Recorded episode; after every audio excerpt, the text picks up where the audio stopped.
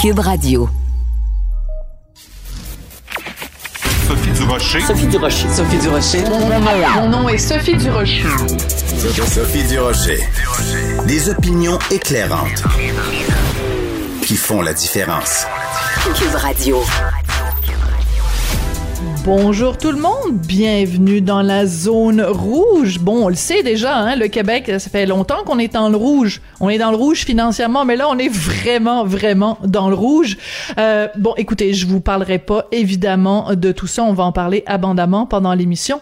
Mais euh, vous savez, il y a la pandémie, mais il y a quand même d'autres sujets qui nous occupent dans l'actualité. Et je voulais absolument commencer euh, cette émission en vous parlant d'un scoop de, du journal le Ottawa Citizen grâce à la loi d'accès sur l'information, a pu mettre la main sur euh, les frais d'intronisation de la gouverneure générale Julie Payette. Julie Payette qui est beaucoup dans l'actualité, hein, euh, des, des, des, des, des reportages d'enquête euh, démontrant qu'elle aurait fait, euh, qu'elle aurait eu des drôles de comportements avec euh, son équipe, mais euh, aussi des dépenses un peu farfelues. Alors donc, le Ottawa Citizen a mis la main sur les dépenses quand elle a été assermentée. Il y a eu une cérémonie d'intronisation, un gros party le gouvernement avait prévu un budget de 500 000 dollars. Déjà, à sa face même, ça me paraît absolument énorme. Mais ce qu'on apprend dans l'Ottawa Citizen, c'est qu'il y a eu des dépassements de coûts de 150 000 dollars. Fait que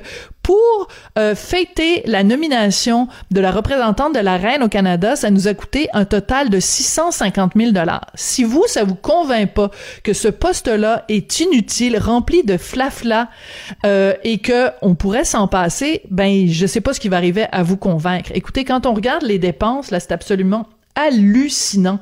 Comment se fait-il qu'on dépense autant d'argent pour faire le party juste parce qu'il y a une nouvelle représentante de la reine qui est là? Écoutez, euh, il y a eu un cocktail, il y a eu pour 40 000 dollars de nourriture. Il y avait un bar ouvert, ça, ça a coûté environ 30 000 dollars. Il y a eu des fleurs, il y a eu des, euh, des rideaux, euh, des décors, ça a coûté 18 000 dollars. Il y a aussi des CF-18 euh, qui sont partis de Bagotville, qui sont venus euh, survoler les célébrations. Ça a coûté 35 000 dollars. Moi, quand je vois ce genre de dépenses-là pour un poste futile, inutile et superficiel, je ne peux que lancer un gros ben voyons donc. Sophie Durocher. Une femme distinguée qui distingue le vrai du faux. Vous écoutez Sophie Durocher. Chaque fois que le gouvernement nous parle, il y a des gens qui sont pas contents. Il y a des gens qui trouvent que le gouvernement nous cache des choses. Il y a des gens qui trouvent que le gouvernement nous en donne trop trop d'informations. Euh, quand le gouvernement euh, émet des règles il y a des gens qui disent oui mais les règles sont pas assez claires. Il y a trop de de petits euh, alinéas. Il y a trop de de différentes euh, euh, prévisions euh, à ce que le gouvernement nous dit. Quand le gouvernement dit bon ben il y a une règle qui est la même pour tout le monde il y a des gens qui disent oh le gouvernement est trop sévère. Bref il y a toujours des gens pour dire que le gouvernement euh, n'est pas euh, ne donne pas la bonne information. Dans ma dans sa chronique de ce matin, Denise Bombardier nous dit toute vérité n'est pas bonne à dire. Donc c'est possible que le gouvernement euh, nous nous cache certaines hypothèses parce que c'est la bonne chose à faire. On en parle avec Denise. Bonjour, comment allez-vous? Ben, ça va bien, à condition que on n'énerve pas, qu'on ne m'énerve pas trop et qu'on n'énerve pas trop la population. Parce que c'est sûr, vous savez, qu'avec toutes les hypothèses que font les spécialistes, à travers le monde d'ailleurs, ils, soulèvent toutes les hypothèses, les, les spécialistes euh, euh, en santé publique. On ne veut pas savoir à tout moment. Écoutez, on va prendre un exemple concret. Vous allez chez un médecin, il vous fait des tests parce que vous avez quelque chose, un symptôme de quelque chose, il vous fait des tests. Est-ce que vous voulez qu'il vous donne, avant même de faire vos tests, qu'il vous donne toutes Hmm. les hypothèses Hmm. euh, par rapport à ce que vous pourriez avoir et qui finalement vont finir en, en vous disant, ben ça, écoutez, vous avez quelque chose qui n'est pas guérissable, vous, vous allez mourir dans deux mois. C'est ça le problème, c'est que la situation est changeante Mhm. et euh, il faut donner au, à, la, à la population, il faut donner des informations que la population est prête à recevoir. Oui. Et je pense qu'après sept mois, très sincèrement, Sophie, je pense que, que l'état psychologique de- d'énormément de gens, l'état psychologique est fragilisé. On le sait, on a juste Oui. à se regarder soi-même. Hein? Bien sûr. Comment on se sent dans cette société où qui n'est qui n'est plus la société vivable dans laquelle on vit, dans laquelle on a vécu. On, on est obligé de détricoter tous nos tous nos gestes, tout- toutes Mm. nos toutes nos activités. On est obligé de dé- détricoter toutes les activités et tout. Alors je dis, le gouvernement doit agir avec énormément de prudence.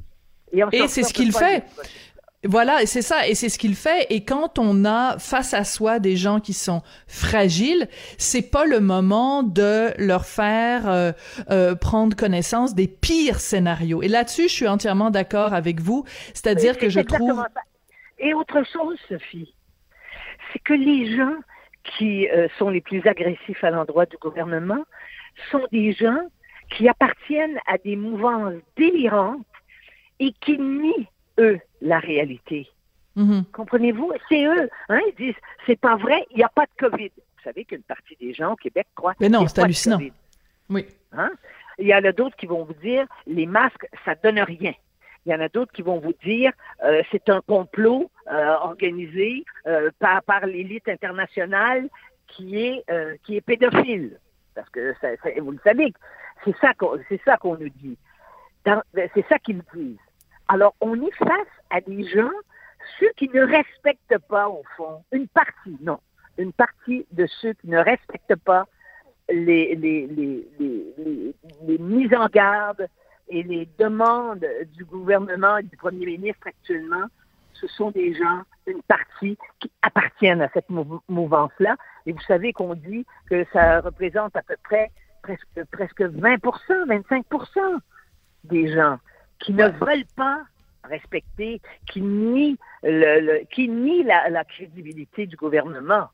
Oui, mais le problème, Denise, c'est que justement, ce que ces gens-là disent, ce que ces, ces conspirationnistes ou complotistes ou euh, enfin un peu délirants disent, c'est le gouvernement nous ment, le gouvernement nous cache des choses. Alors, est-ce que justement, quand le gouvernement ne nous donne pas toute l'information ou ne nous donne pas tous les scénarios ou n'explique pas dans le détail chacune de ses décisions, est-ce qu'il ne, le gouvernement n'est pas justement en train de donner raison à ces, à ces, à ces Mais complotistes-là? non, mais non, Sophie, parce que ce qu'ils veulent, ce qu'ils veulent, c'est qu'on confirme, comme, comme l'a dit un des, un des, gourous du, du, du, du, du- du complot- com- complotiste du Québec, euh, euh, Alexis euh, Cossette, Cossette Trudel. que Monsieur, Monsieur Trudeau, le premier ministre du Canada, euh, et son entourage sont tous des pédophiles. Non, mais ça, c'est un délire total, ça. ça. Oui. Alors, qu'est-ce que vous voulez faire? Que le gouvernement dise non, ils ne sont pas pédophiles? Non, Madame, Madame, euh, Madame Clinton n'a pas, n'a pas dévoré des enfants euh, dans son, dans son, dans, dans, dans son, dans son comportement euh, satano-pédophile, parce que c'est une, une des obsessions, ça, des, des, compl- des, des complotistes. Et ceux qui disent c'est ma liberté, je veux pas mettre de masque, et, vont- et d'autres qui vont vous dire c'est au nom de ma religion, vous savez, qu'il y a eu, il y a eu euh, presque 400 morts à Brooklyn dans une petite communauté assidique qui veulent pas porter le masque. Savez-vous ce qu'ils disent? Ils disent que euh, euh, Dieu ne veut pas qu'on porte le masque. Hmm. Alors, Non, mais c'est sûr que c'est des- il faut que le gouvernement fasse de l'information à partir de ça. Oui, mais de toute façon, il y a un principe de base, Denise. Euh, on ne négocie pas avec des fous. C'est-à-dire qu'à partir du moment Bon, où alors, on rentre, alors, voilà. nous, on nous donne, euh, voilà. des gens qui on sont pas rationnels, des gens qui ne sont pas rationnels, ça ne donne rien d'essayer de rationaliser avec Voilà. eux. Faut même pas entrer en dialogue. Voilà. Oui, mais la chose, ce qu'il faut dire, c'est que le gouvernement n'a pas à nous dire. Moi, je crois, et ils ne le disent pas. Hein? Ils nous disent pas que dans un mois, on, va, ça- on va être encore reporté. Et que s'il y a énormément de gens, et c'est là que ça devient plus perturbant potentiellement, c'est de nous dire le système de santé, sous la pression, va craquer Absolument. D'abord, il Mm. manque 16 000 infirmières dans les hôpitaux. 16 000. Vous vous rendez compte, à part celles qui, chaque jour, sont épuisées et se, Mm. et se, se mettent, se mettent en- au repos, 16 000, c'est pas rien. Des aides-soignants dans les CLSC là, ça va à peu près, mais dans les hôpitaux, qui vont vous dire qu'il y a, vous savez qu'il y avait 90, il y a eu 90 000 euh, opérations qui n'ont pas été faites pendant les six mois de la pandémie. Là, on a mm. recommencé, mais on, peut voir que ça va prendre un an et demi pour que mm. tous ceux qui devaient être opérés le soient.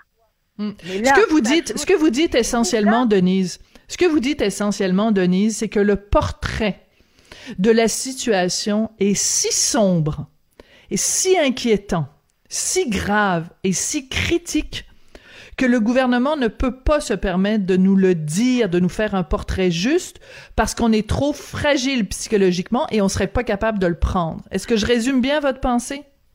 C'est-à-dire, il faut ajouter à ça, c'est parce qu'ils savent qu'il y a beaucoup de gens qui sont perturbés et qui risquent de basculer dans, la déraison. Ils le savent maintenant, on le voit.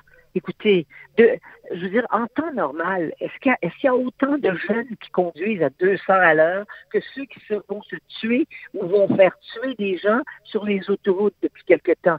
Est-ce que, nous, on, vit à Montréal, on vit à Montréal toutes les deux, est-ce qu'à Montréal, euh, euh, quelques fois par semaine, dans le vieux Montréal, ou alors ben, à Montréal-Nord, ou alors à Laval, le soir, euh, il y a des jeunes qui, sont armés et qui se tirent dessus deux, trois fois par semaine. Les faits d'hiver nous amènent à nous dire que les mm-hmm. gens sont les gens sont ont perdu la raison.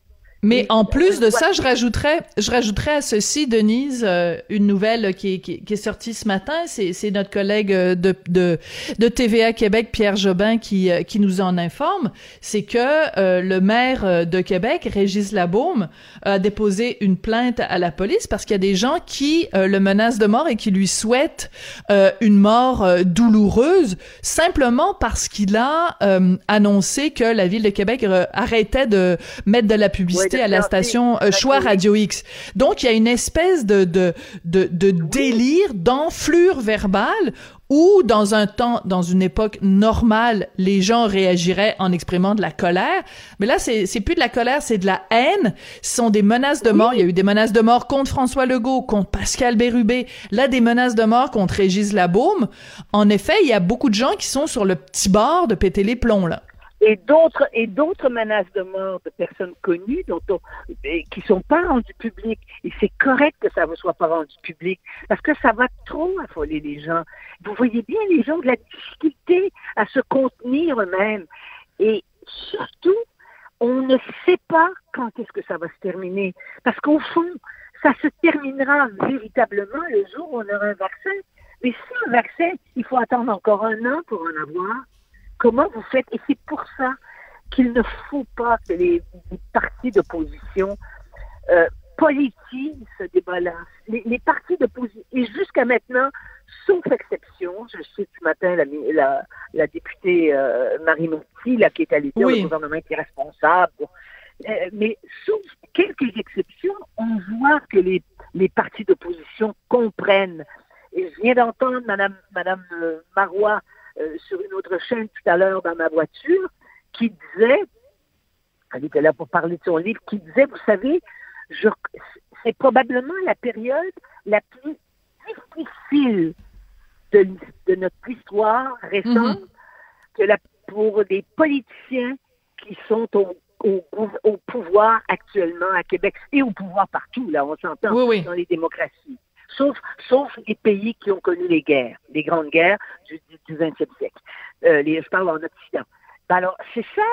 Donc, il faut être extrêmement, euh, non pas précautionneux, mais prudent.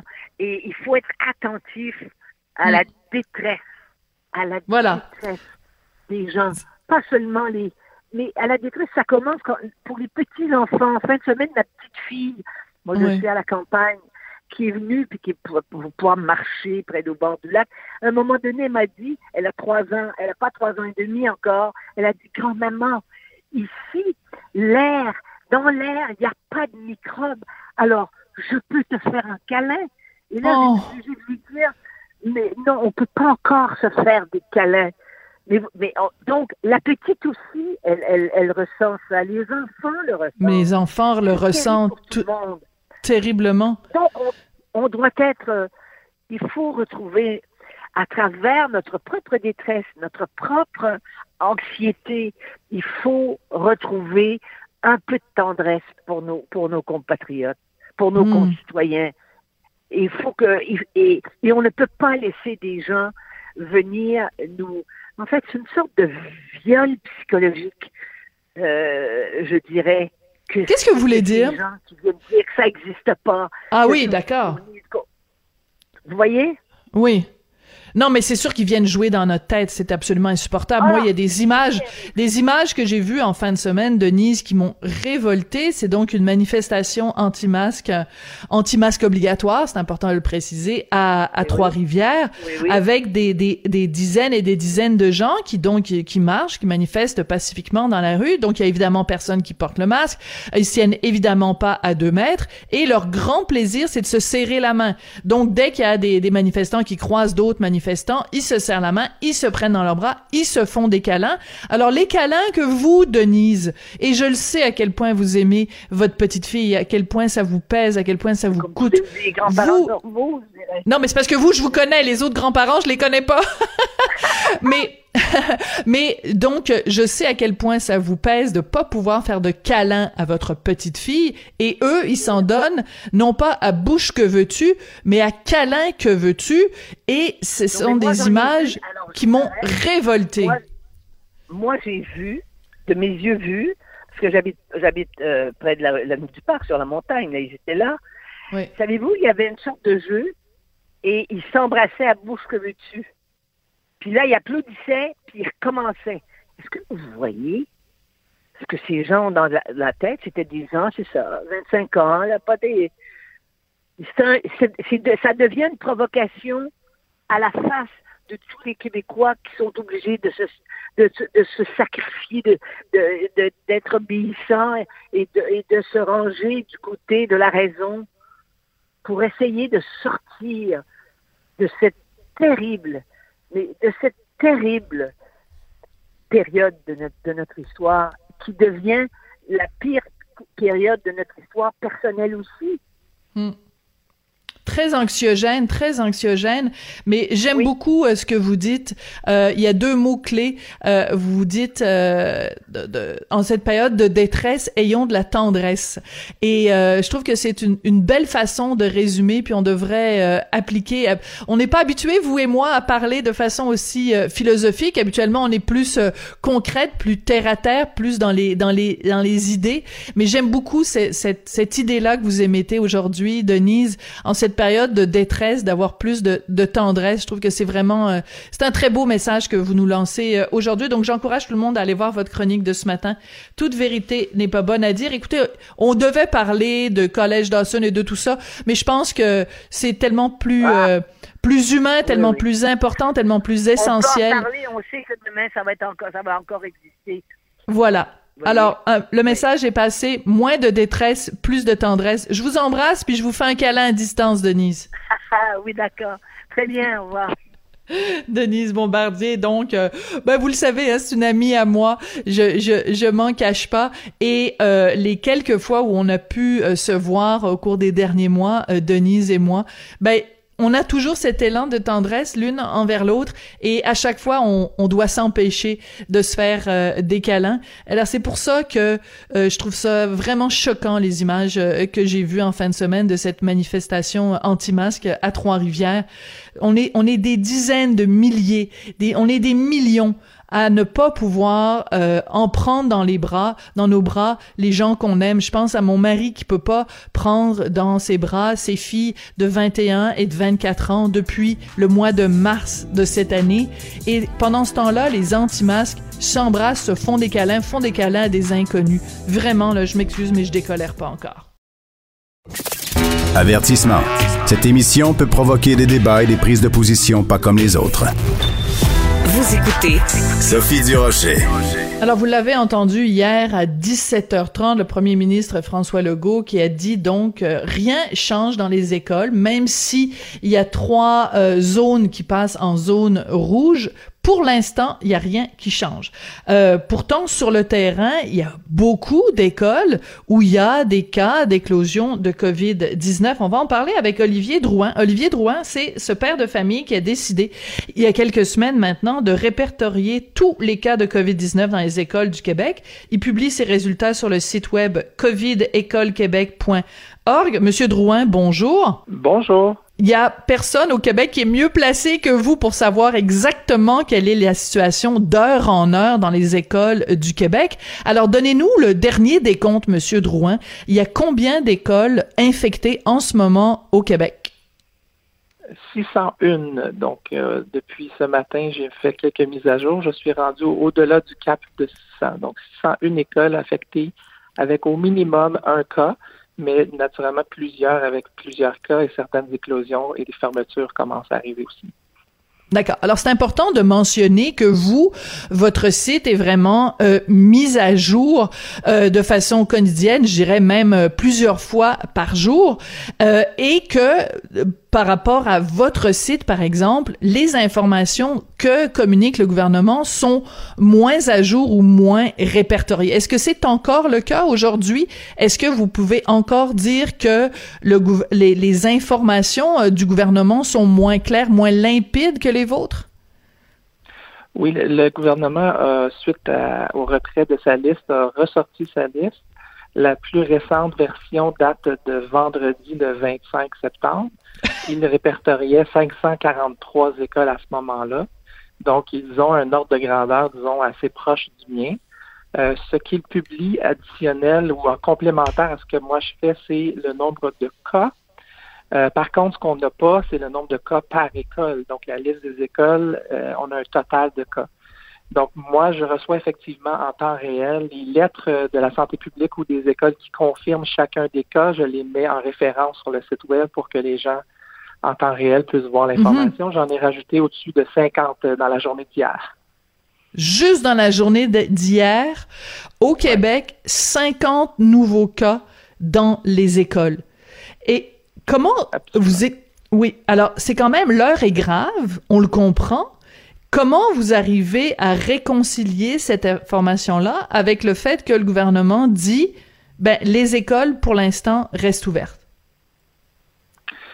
Euh, j'ai beaucoup de difficultés à réconcilier euh, le, code de couleur du système d'alerte euh, est en rouge maintenant dans la CMM, la région de Montréal et Québec, avec le fait qu'il n'y a aucun changement dans les écoles. Au minimum, je me serais peut-être attendu à l'introduction de mesures sanitaires additionnelles, comme le masque en classe, euh, les tailles de classe plus petites, hmm. euh, la distanciation, l'école à distance pour ces zones-là. Mais non, effectivement, ça semble être un tout ou rien. Là, donc, elles sont ouvertes ou fermées et on va de l'avant avec ça. Donc, effectivement, je trouve la situation inquiétante basée sur les faits, les, données là, que, que je vois évoluer d'une façon exponentielle rapidement exponentielle. C'est ça le, c'est ça le mot clé. Hein. C'est pas juste des cas qui se rajoutent, mais c'est que la courbe, elle est vraiment en, en, en multiplication là. Donc euh, vous, quand vous regardez le chiffre, parce que vous nous dites qu'aujourd'hui on a passé comme une barre psychologique. Le, le, le chiffre de 600 écoles, on l'a franchi aujourd'hui. Euh, il y, a, y a comme un, une ligne qu'on vient de franchir là qui est, qui est un peu angoissante, Monsieur Drouin. Bien, on a 600 effectivement sur 3000. Donc, plus on se rapproche, plus on est dans presque 20% des écoles impactées.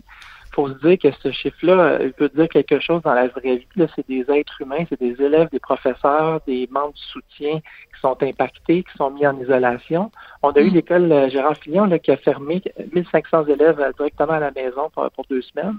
Donc oui, c'est un seuil inquiétant, je vous l'accorde. Oui. Alors, j'ai remarqué sur euh, votre compte euh, Twitter, vous avez eu un échange avec un, porte-parole du gouvernement, Monsieur Ewan Sauvé, euh, parce que il a mis en ligne un, document pour expliquer pourquoi les bars ferment. Et vous, vous lui avez répliqué, pourquoi vous nous envoyez pas aussi un tweet pourquoi les écoles ne ferment pas? C'est un petit peu baveux comme tweet que vous avez envoyé au porte-parole de, la CAC.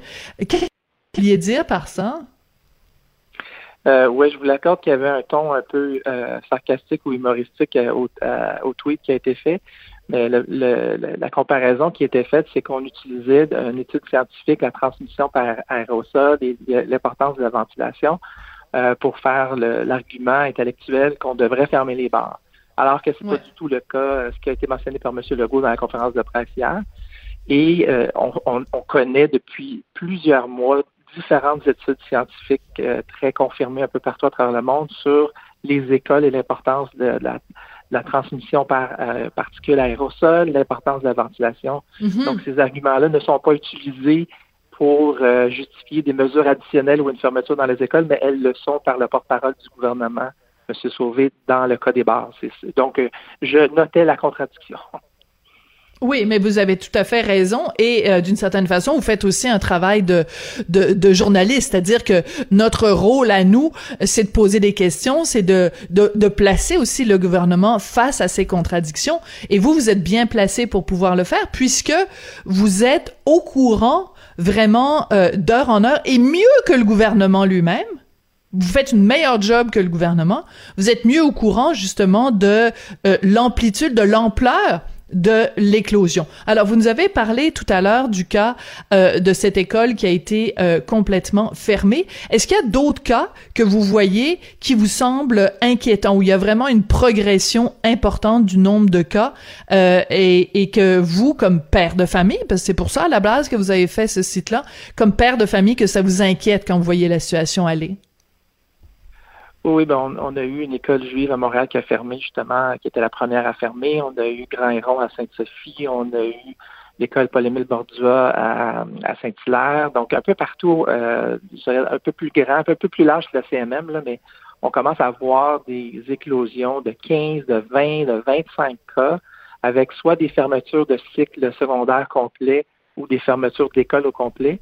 Donc ces situations-là, ils sont évitables, on s'entend. Donc, euh, le fait qu'il y ait un cas dans une école, c'est pas alarmiste en, soi, mais le fait que la transmission se continue à l'école même, d'une personne à l'autre, de soit d'un adulte aux enfants ou des enfants entre eux, c'est ça qui est alarmant en fait. La zone rouge devrait au minimum nous amener une gradation de mesures pour aider, comme on fait dans le reste de la société, dans le fond. C'est un peu ça que moi, je mhm. décris euh, ce matin. C'est que basé sur l'information qu'on a disponible tout le monde, on n'introduit pas des mesures additionnelles pour protéger nos enfants dans les écoles. Oui, c'est-à-dire qu'en fait, on dit, OK, on va fermer les bars, on va fermer les restaurants, on va fermer les musées, les bibliothèques et tout ça. Euh, les gens qui veulent euh, être euh, dans des rassemblements à l'extérieur, faut y en a deux mètres, faut qu'ils portent le masque. Mais c'est comme si on disait toute la société au complet doit s'ajuster, se semi-confiner, mais les écoles, où pourtant il y a plein, plein, plein d'éclosions, on fait rien, on change rien. Non, exact. Puis vous avez euh, en classe, il y a 25 à 30 élèves, pas de masque. Donc, euh, ils passent la journée avec des systèmes de ventilation défaillants dans certains cas. Des fois, il n'y a pas de fenêtre du tout.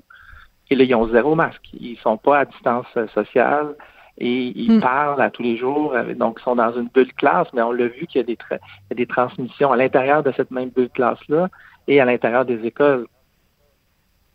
Oui.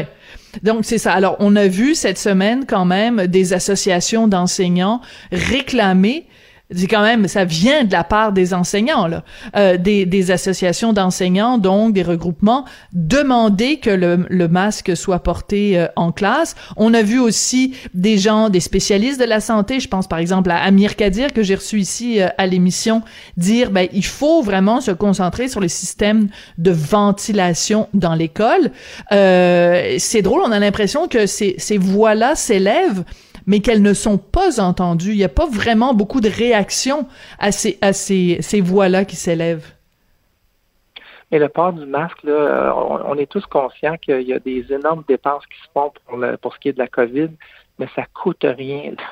Introduire le masque obligatoire en classe, ça coûte zéro dollar. C'est facile à mettre en œuvre. Les enfants sont déjà habitués, malheureusement, à porter des masques. Plusieurs le portent d'une façon volontaire toute la journée en classe de toute façon.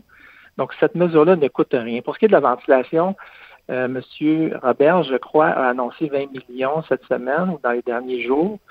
Euh, on s'entend que 20 millions sur 3 000 écoles, ça fait 6 000 par école. On ne va pas aller très loin avec ça, mais je pense que c'était pour l'entretien.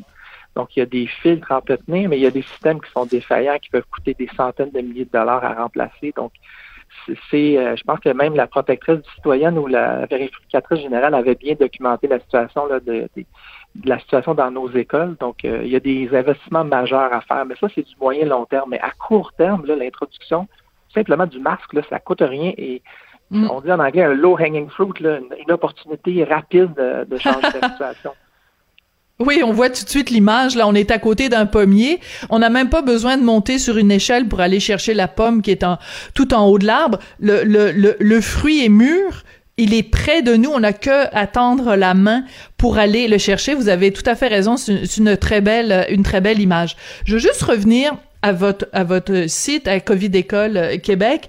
Euh, je, vois régulièrement passer euh, des, des, des, parents qui disent ben voyons donc comment ça se fait que je suis mieux informé de la situation dans la propre école, dans l'école où vont mes enfants, je suis mieux informé de la situation en suivant Covid École Québec que euh, en, en ayant l'information de l'école ou qu'en ayant l'information du gouvernement. Oui, il y en a beaucoup des parents là qui disent ça. Il y en a, il y en a beaucoup et c'est tout à fait vrai parce que euh, de ce que je comprends, et naturellement je suis pas dans les milieux scolaires, là, mais de ce que je comprends, les écoles ont un protocole de communication à suivre qui, qui part de la santé publique. Donc la santé publique leur dicte un peu les, les règles à suivre et euh, c'est eux qui émettent les lettres qui doivent ensuite être communiquées par les écoles, mais par le temps que ça se rende de la santé publique à l'école, de l'école à la commission scolaire, au centre de service scolaire, aux parents et aux professeurs. Il peut se passer, euh, je ne sais pas, 24, 48 heures. Mais la première fois qu'une lettre sort de quelque part, quelqu'un me l'envoie à la seconde près, donc je l'ai tout de suite. Donc, je peux hmm. souvent intervenir plus rapidement. Euh, mais on, on s'entend que je n'invente pas de données. Ces données-là existent, elles sont gouvernementales. Bien sûr. Euh, je l'ai déjà dit plusieurs fois en entrevue, ça prendrait simplement quelqu'un qui collige ces informations-là de façon centralisée pour être aussi efficace au niveau du gouvernement. Ah, je fais pas de magie, ce n'est que de la publication d'informations.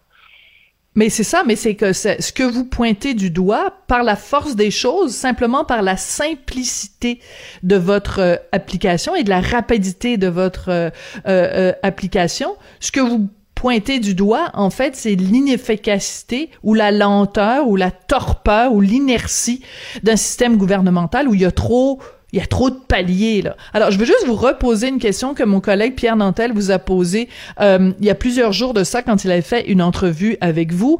Il n'en revenait pas que personne au gouvernement ne vous ait contacté pour, euh, premièrement, vous remercier de ce que vous faites ou pour s'informer de votre méthode pour pouvoir s'en inspirer. Donc, ils avaient posé la question à ce moment-là. Vous lui aviez dit que non, personne du gouvernement ne m'a contacté. Je vous la repose aujourd'hui, 29 septembre. Est-ce que depuis, quelqu'un au gouvernement, n'importe quel palier, là, vous a appelé? Non, du tout, du tout. Euh, je n'ai eu aucun, contact avec le gouvernement. Ce, que je peux souligner, parce que j'étais très touché du geste, c'est que à l'Assemblée nationale, euh, Marois Risky de l'opposition euh, officielle s'est levé et a utilisé son temps de question pour souligner ma contribution et la contribution du site euh, à l'avancement d'informations sur la COVID dans les écoles. Donc ça, c'était très très chic de sa part de faire, mais au niveau du gouvernement, de la CAC et de M. Legault et, Dubé et Robert, non, je n'ai eu aucun contact avec officiel ou non officiel, privé ou public je veux pas vous mettre des mots dans la bouche, Monsieur Drouin, mais c'est quand même assez particulier que ça prend quelqu'un qui est dans l'opposition pour souligner votre travail citoyen.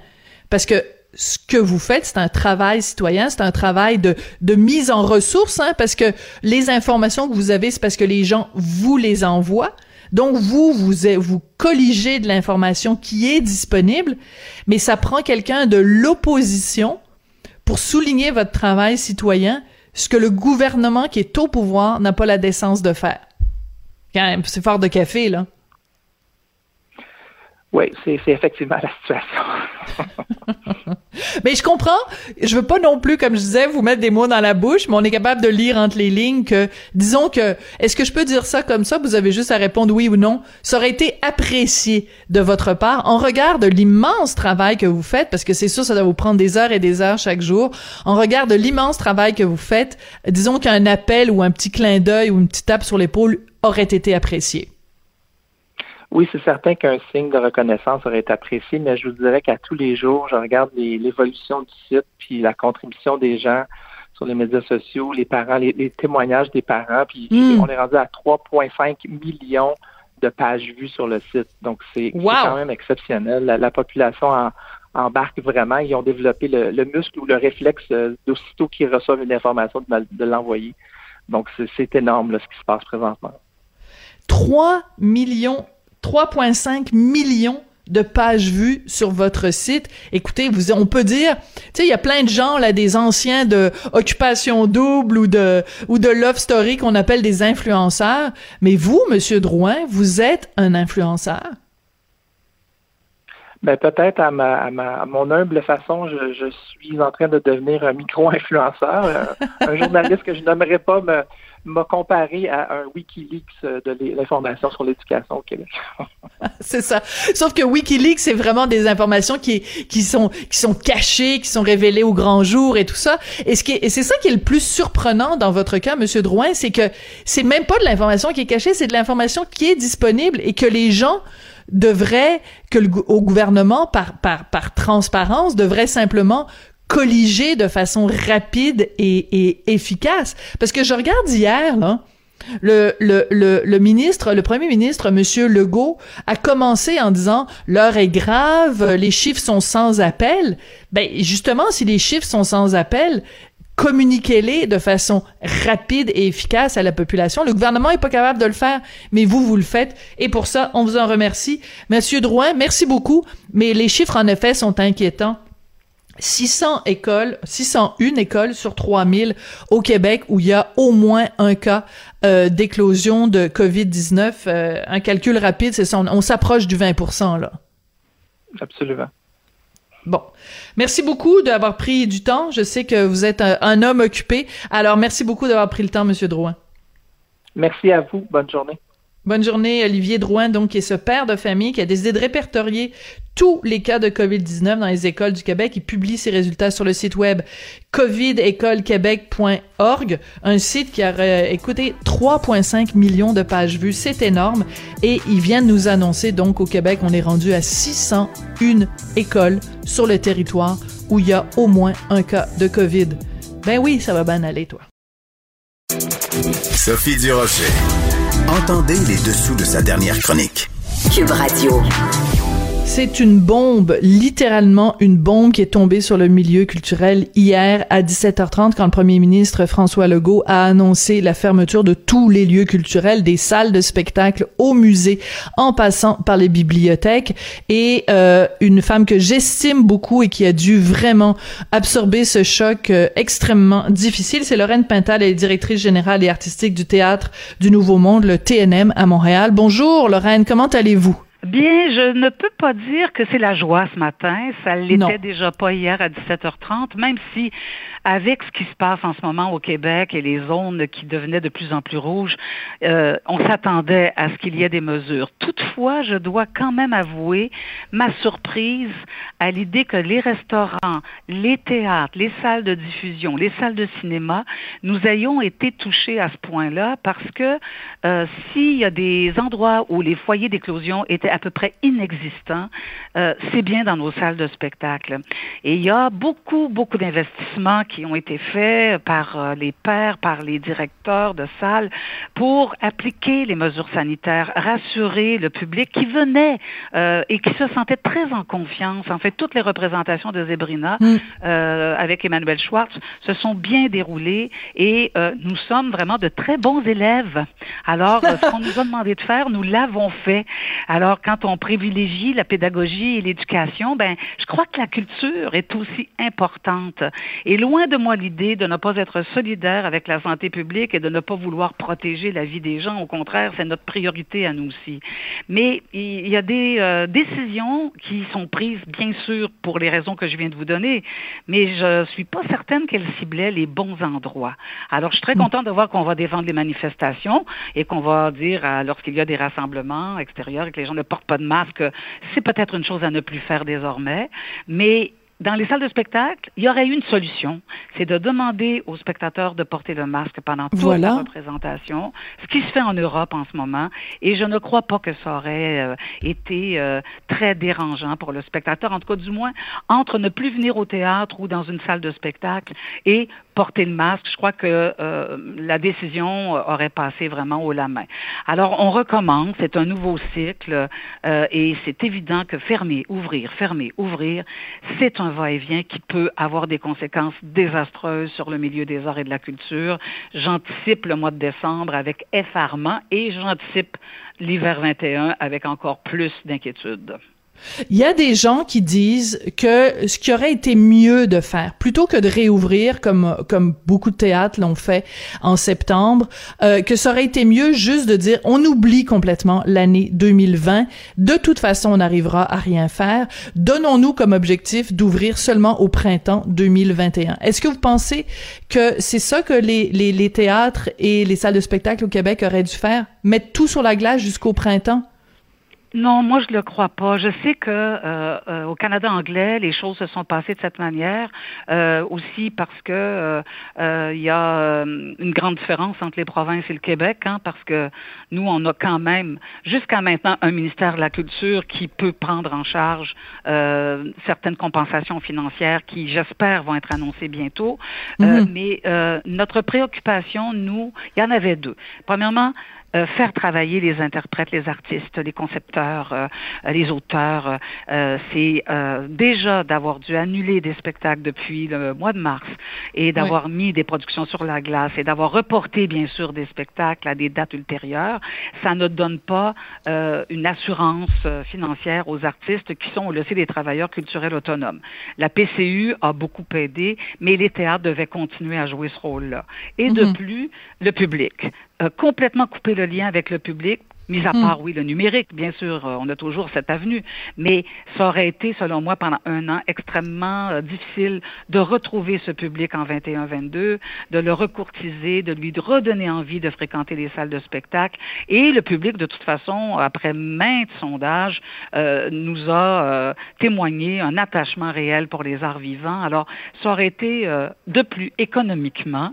Moi, je tiens à le dire encore, on parle du centre-ville de Montréal, ce qui a fait que le centre ville a retrouvé une certaine vie depuis euh, septembre, ben c'est grâce au théâtre, c'est grâce aux lieux culturels, parce que vous avez raison. fréquenté le centre-ville hmm. et ce n'est pas dit comme étant une force économique, une force euh, d'emploi et une force bien sûr créative. C'est tout ça qu'on représente les arts et la culture.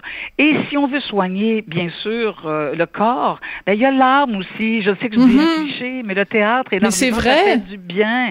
Oui, ben oui. je veux dire si on veut qu'on les dépressions et les, les descentes aux enfers de gens qui n'en peuvent plus de cette crise, ben on nous, on nous a dit que de venir au théâtre, de revoir euh, la scène, de sentir qu'on était en communion même avec 160 personnes pour entendre une voix ou des voix en chair et en os sur une scène, ça leur faisait du bien.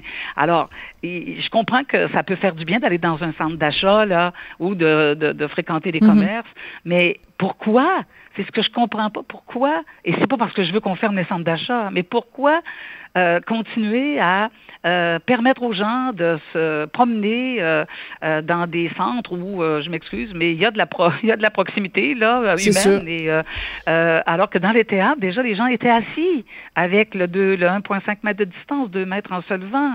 Il y avait il y avait pas de grand risque qu'il y ait contamination, à moins que bon, il y a un cas qui tout à coup se présente et là, ben c'est comme à Radio Canada en ce moment là, il y a un cas. Alors oui, c'est ça. Radio-Canada avait On va pas fermer Radio Radio-Canada. Ben non, c'est ça. Ben il y a, y a trois cas en fait, ouais, à Radio-Canada. mais vous avez tout... en effet.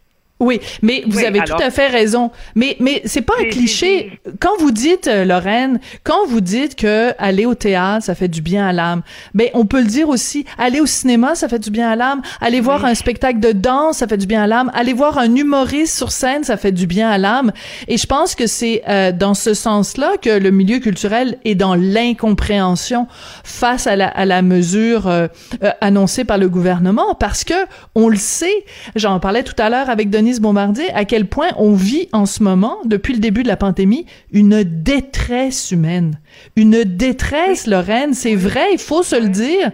On est triste, on est déprimé, donc on n'aura même plus accès à ce, à ce bonbon qu'est d'aller voir un autre être humain monter sur scène et nous épater, nous éblouir. Et ça, c'est triste. Oui, puis notre société est très complexe, hein, très composite. Alors, euh, c'est pas vrai qu'il n'y a pas des gens qui sont seuls, les gens qui ont vieilli, des gens qui sont loin des, des grands centres. Des, il y a beaucoup de beaucoup de solitude, beaucoup d'isolement, euh, et euh, il y a une perte de euh, de connexion avec la réalité quand on est confiné pendant si mm. longtemps. Euh, donc oui, on le comprend. Je tiens quand même à dire, euh, et, et j'aime bien le mot incompréhension parce qu'on comprend qu'il fallait prendre des mesures c'est clair que le milieu culturel ne se désolidarise pas de l'ensemble de la société, mais c'est vrai qu'il y a une incompréhension qui est assez répandue. Pourquoi les salles de spectacle et les théâtres et les mm. restaurants, alors qu'il y a d'autres lieux où il y a aussi euh, promiscuité humaine qui pourraient être des foyers encore plus forts. Bien sûr, on protège l'éducation, euh, 100% d'accord. Mais je le redis, la culture fait partie de l'éducation pour moi. Et euh, nous étions vraiment tous euh, très conscients qu'il fallait prendre toutes les mesures nécessaires pour que la COVID n'arrive pas dans nos lieux. Et ce n'est pas arrivé. Alors, il y a des choses que je comprends pas dans certaines décisions qui ont dû être prises encore une fois dans l'urgence, on le sait. Là, oui, mais en même temps, on aurait pu vous consulter, Lorraine. C'est-à-dire que ce que vous... Voilà.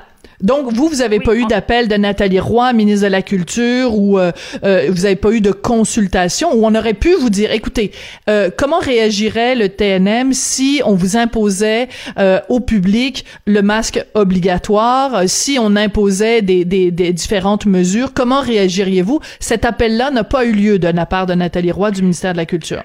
Bah, c'est sûr qu'on euh, je comprends qu'une ministre de la Culture peut être assez euh, débordée en ce moment. Alors, si ce n'est que de son, je ne sais pas moi, de, de, de son entourage, euh, parce que je dois quand même dire que quand les salles sont passées de 50 à 250 personnes, on, nous avons été consultés par le cabinet de Madame Roy et nous en étions très heureux parce qu'on a pu dire 250 personnes, on va vivre avec ça incluant les gens sur scène. Bon, on va vivre avec ça jusqu'en décembre. Et là, bien sûr, urgence euh, ou euh, bon, euh, non consultation, mais non, non, il ça aurait été intéressant qu'une semaine avant, voyant la zone rouge arriver, qu'on puisse dire, écoutez, laissez-nous trouver une mesure encore plus drastique pour les gens qui viennent en salle, mais laissez-nous continuer à mm. offrir ce qu'on a de meilleur, le spectacle vivant, parce qu'on va aller sur les réseaux sociaux. Nous, c'est ce qu'on va faire tout le mois d'octobre. finalement, mm. on va euh, euh, fermer nos portes au public, mais on va tourner, on va faire des tournages, on va capter, on va continuer nos diffusions en ligne qui se passent bien, euh, mais qui ne sont pas une panacée à, à ce qu'on je le redis, ce qu'on fait de mieux, c'est-à-dire créer ce lien qui est parfois un peu euh, euh, intangible entre le spectateur et mm. l'artiste, mais c'est un lien qu'on doit préserver. Et là, ben, c'est la pauvreté du milieu culturel aussi. Je comprends, le monsieur dit, on veut pas que les artistes arrêtent de travailler. Il y aura des mesures pour aider les salles à vivre, encore une fois, cette deuxième crise. Ben, on attend les mesures. Et il va falloir qu'elles soient costaudes, pour, pas juste pour le théâtre, pas juste pour l'art et la culture, mais c'est, c'est, on est rendu à cette étape-là, là aussi, on veut que cette crise économique ne tue pas des salles ou des théâtres ou des compagnies ou des entreprises. Ben là, il y a, oui, il y a, il y a malheureusement encore beaucoup, beaucoup d'investissements à faire pour nous permettre de traverser à nouveau la deuxième crise dans l'espoir qu'elle se termine le 28 octobre. Je ne veux pas être oiseau de mauvais augure, mais euh, disons que euh, on voit le mois de décembre arriver et on anticipe déjà les programmations de 21. Euh, et ça aussi, il faut nous permettre de travailler en amont et de programmer et d'engager des acteurs en, euh, longtemps d'avance. Et là, on est figé, mm. figé. Je vous le dis, j'ai l'impression d'être un acrobate sur une corde raide. Il n'y a pas de filet mm. en dessous. Et je suis pas la seule. On est nombreux sur le fil de, le fil de fer. Il faudrait qu'il y en ait qui trouvent un peu de respiration et d'aération dans la pratique de leur métier. Oui, on a envie de chanter comme Diane Dufresne, donnez-moi, donnez-moi de l'oxygène. bon, évidemment, je chante pas aussi bien que Diane. Euh, on est, on est d'accord là-dessus. mais, mais je pense que c'est ça. qu'on y arriverait. Je, je, pense que c'est ça que, que, que, le milieu demande. Euh, Lorraine, vous l'avez dit, le gouvernement euh, l'a dit hier. Monsieur Legault a dit, il va y avoir des mesures de compensation, des mesures financières pour aider les, euh, les, les personnes les plus touchées à faire face à cette, à ce confinement pendant 20, 28 euh, jours. Euh, est-ce que vous y croyez? Ah oui, là, il faut y croire, là. Parce que ça a été dit, ça avait déjà été dit par François Legault avant que l'on déconfine. Euh, et c'est vrai que les nouvelles ont tardé. Mais l'avez-vous vu? L'avez-vous vu, cet argent-là, Lorraine? L'argent qui avait été promis. qu'on l'a vu oui. On l'a vu du Conseil des arts et des lettres du Québec. On a été quand même nombreux à recevoir une majoration de subvention qui était, euh, bon, au dire de beaucoup, insuffisante, mais quand même. Mais l'aide du ministère de la Culture, là, pour l'ensemble des salles, pour les aider à euh, compenser pour les pertes de revenus, évidemment, anticipées, euh, ben ça, c'est pas venu encore. Et là, euh, de dire ça à la population dans un point de presse, il faut que ce soit sérieux. Et si j'y crois pas, mais là, euh, écoutez, je ferme le théâtre maintenant, là. Alors hmm. oui, j'y crois. J'y crois, euh, mais vite. Vite. pas dans deux mois. ça prête. Donnez-nous de l'oxygène. Donnez-nous de l'oxygène, mais, donnez-nous de l'argent aussi. Voilà, c'est ça. Oui, Et ça, voilà. Et euh, Lorraine, juste en terminant, euh, le mot qui, qui euh, pour résumer votre sentiment, c'est quoi? C'est de la colère, c'est de la tristesse, c'est de la de la de la résignation, c'est de l'espoir, oh, c'est ouais. Un mélange de tout ça? Ouais, non, non, c'est rare que, que je me résigne. En général, euh, et au TNM, l'équipe est assez battante et combattante. Alors, euh, euh résilience, courage, euh, mais beaucoup de tristesse. Beaucoup, hmm. beaucoup de tristesse. Et, et c'est peut-être mon tempérament qui m'encline d'être davantage triste que révolté ou que, que d'être en... Mais je suis en colère aussi. J'ai une colère qui est là depuis, depuis quand même un certain temps, mais c'est parce que je suis impuissante. C'est de la colère impuissante hmm. face au virus. C'est beaucoup plus ça. Mais sinon, je suis triste. Je suis triste de mm. voir que ce secteur est durement touché, mais je ne perds pas le courage et euh, euh, la volonté de, de, combattre. On va l'avoir, ce virus-là, on va l'avoir de manière collective, mais là, il faut que le collectif embarque. Là, on parle de tous et de toutes celles qui peuvent aider à faire reculer le virus. Et je suis pas sûre que c'est partagé par certaines euh, sections de notre société. Et là, ben, c'est là où il faut, il faut vraiment se donner euh, euh, des, euh, faut pas se donner de tape dans le dos parce qu'à deux mètres c'est difficile, mais il faut, faut s'encourager tous et toutes à donner un dernier coup de barre jusqu'au 28 octobre. Et, et on va faire partie du bal, on va danser avec les gens. Là, on va le faire.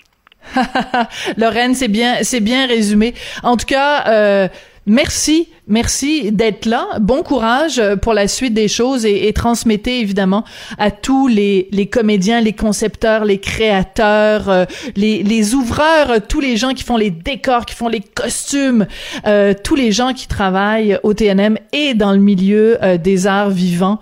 À quel point nous aussi on est triste comme spectateurs, comme amateurs, on est triste de ne plus pour les 28 prochains jours de plus avoir ce contact là. C'est c'est dur. Ben, je, je n'entends que ça. Ça nous manque, ça nous manque.